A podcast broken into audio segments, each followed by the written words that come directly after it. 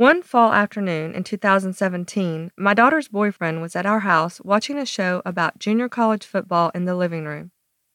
I walked by and was instantly sucked in. Once I sat down and started watching, I couldn't look away. It was only a couple of weeks after that that I received an email from someone named Omar Bustos saying that he was one of the producers of that same documentary series called Last Chance U, and that he was interested in speaking to me about doing a show about cheerleading. Is this some kind of prank? I thought. A scam email? I actually wondered if he had some way of seeing my Netflix queue and knew that I had been watching Last Chance U. Not to mention, if this was legit, I had mixed feelings about the prospect. I'm a very private person. I don't like to be watched. But I had also been frustrated for a long time about cheerleading not being taken seriously. This would be an opportunity to show the world what cheerleaders really do. I was willing to throw my fears out the window if it meant getting more respect for the sport. I told him, if you're looking for some kind of dance mom story, I'm afraid you won't find that here. I'm not going to do any fake yelling.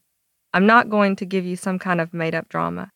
But I do want people to know how serious this sport is. I went and talked to my athletic director about it.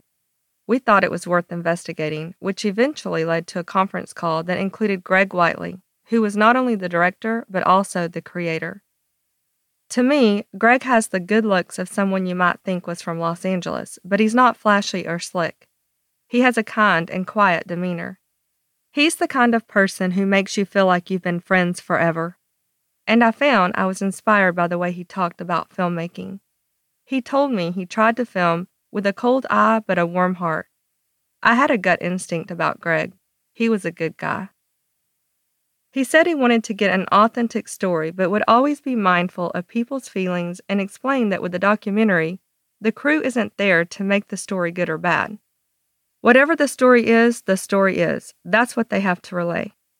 Any crew could get amazing footage of the tumbling, he said. He took that for granted. But what he thought his crew could do differently was find the very best stories and tell them well. I hung up thinking I wanted to watch the show, whoever he wound up making it about. But when it came to Navarro College, where I coach, I thought, there is no way this will pan out. I assumed Greg was talking to a lot of cheer teams, and it seemed unlikely that he would pick one in Corsicana, Texas. But then he did pick us. He and a small crew came out in February 2018, and they filmed us practicing for a couple of days and put together what's called a proof of concept. Netflix bought it, and the rest is history.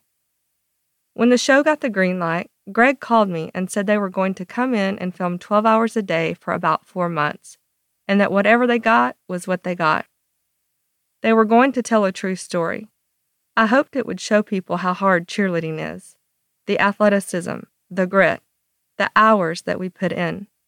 I felt like it was worth taking the risk to put our story out there so that everyone could see what we actually do. It was good that my instincts about Greg were right, because from the time he and his crew started shooting, they were here with us every single day.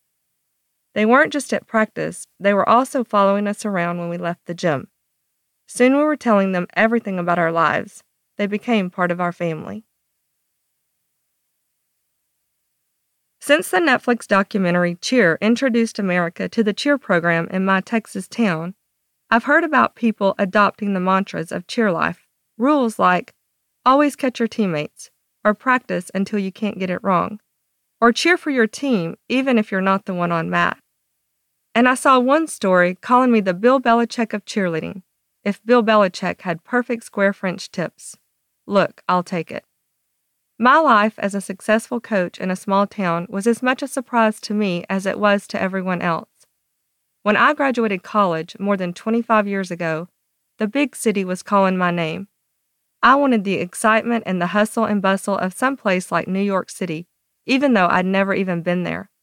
But let me back up. The story of who I am as a coach and how I work with my team really starts way before the job opportunity presented itself. So much of how I work my team is an outgrowth of things I picked up along the way.